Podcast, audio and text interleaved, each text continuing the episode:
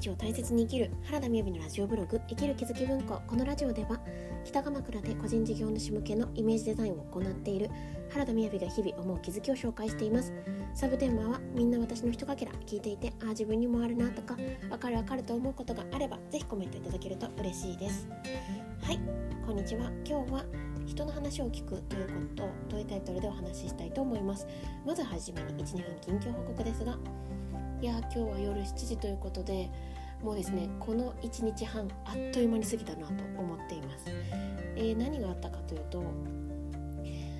あの私がですねデザインのお手伝いをさせていただいている大和式カツ玉術っていうことをお伝えしているマナイアキさんという方がいらっしゃるんですけれどもそのアキさんがですねあのはるばる私の地元に来てくださってその大和式の体験会を開いてくださるということで来てくださってました。で気づけばですね去年の7月に私がオンラインで体験会を自分の知っている人たちにお伝えさせていただいたところたくさん集まってくださってで、まあ、母も受けてくださってで親戚も受けてくださってそしてこうご縁がなんかいつの間にか広がっててですねみんなもう私よりも詳しいというか講座を受けていただいたりとかしているんですよね、まあ、そんな中で体験会を今回開いたんですよね。で開いた後あのまあ、月に1回ミーティングしているのでそのミーティングも兼ねてこちらに来ていただいていたんですが、まあ、今回ですね実家に泊まっていただいたんですよ。なのでまあそれはそれは予定は変わる変わるみでもそういった時にですねどちらが大切なのかなっていうこともこう分からなかったり、まあ、今後考えてることもあったので結果的には打ち合わせの時間ってそんなに多くなかったんですけれどそれでも収穫がとても良いあの予定になったんじゃないかなと思います。今小さな会社の広報へ支援みたいな形でさせていただいているので、まあ、5月はですね、えー、と毎週その1時間ぐらいこう打ち合わせしていきながら、こういうことあったらいいよねっていうのを私がこうデザインなどでお手伝いさせていただいているっていうその、えー、指導も5月から本格指導だなというふうに思っております。はいで、えー、前置きが長くなりましたがあそうそう今日ですねあの人の話を聞くということというタイトルにしたいと思うんですよ。でこれが何かというとですね今回すごく私が自分に思ったことなんですね。何かというとあの自分、えーとすみません家族家族といる私とおお一応お客さんでもありお友達でもあるそのアキさんが来てくださったということでですねしかも実家にいるわけじゃないですかね。その中で私が自分に一番すごく思ったことがお前人の話聞けよなんですよ。あ私にですよ。でこれってなんか面白い体感なんですけれど喋ってる時は気づかないんですよ。やっぱ衝動的だから。なんですけれど喋った後に思うんですね。でこれ何回か気づいたんですよ。だからでもあの帰りの電車かな？どこかでまあ、この結局やっているっていうことが、本音なのでじゃあなんか人の話を聞くってどういうことなのかなっていうことについて考えたんですね。そう。だから、まあ、それって多分、まあ、本当この音声配信聞いてくださってる方って私のことを知らない方も知ってる方も、まあ、すごく勝手ながら心のつながりを感じますがなぜかというと結構正直に全部喋ってるからですね。でで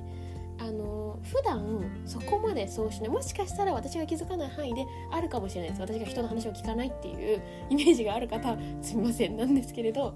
でもですね今回すごく思ったのが実家にいる私と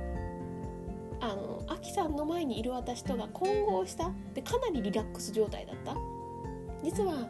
母たちもアキさんのことをよくむしろま講座も受けてるし知っててで父も今回体験会に参加してっていうことだったので私のモードはもうほぼほぼ家族なんですよね。でそうした時にだからあのまあ普段からですね私って本当話聞いてないんだなって分かったんですよね。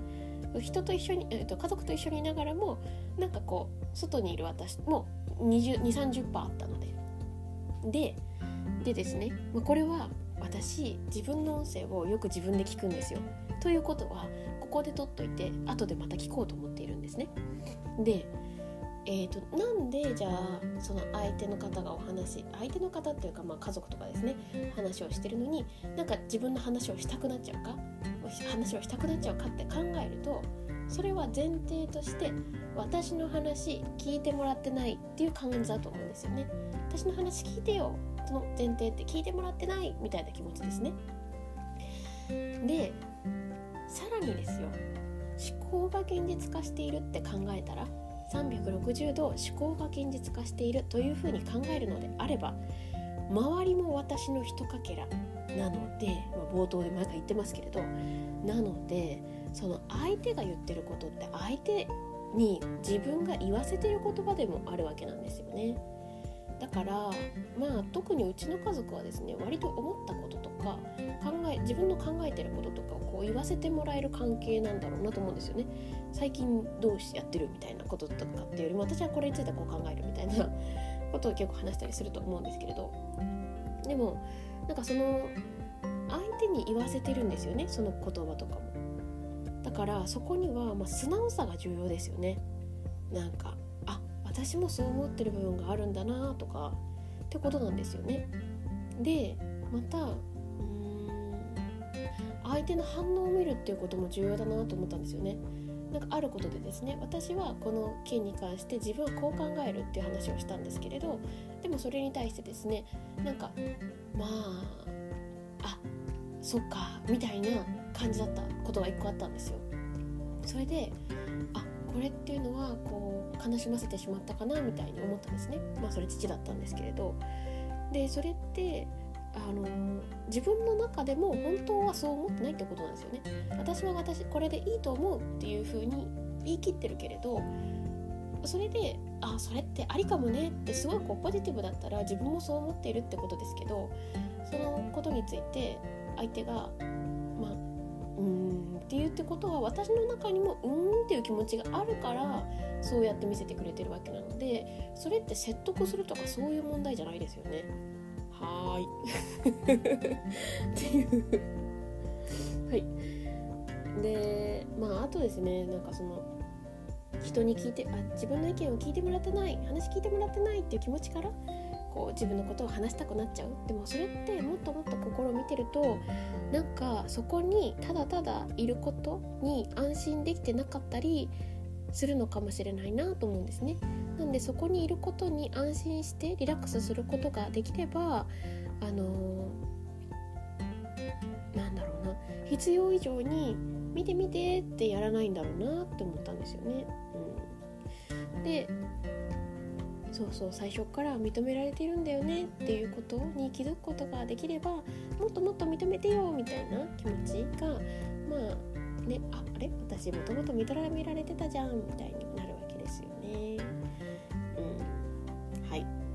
ということでなんか今日は反省会みたいな回ですけれどもでもですね今日いつもなんか機械のように言ってるかも言ってしまってるかもしれない冒頭の周りの私周りも私のひとかけら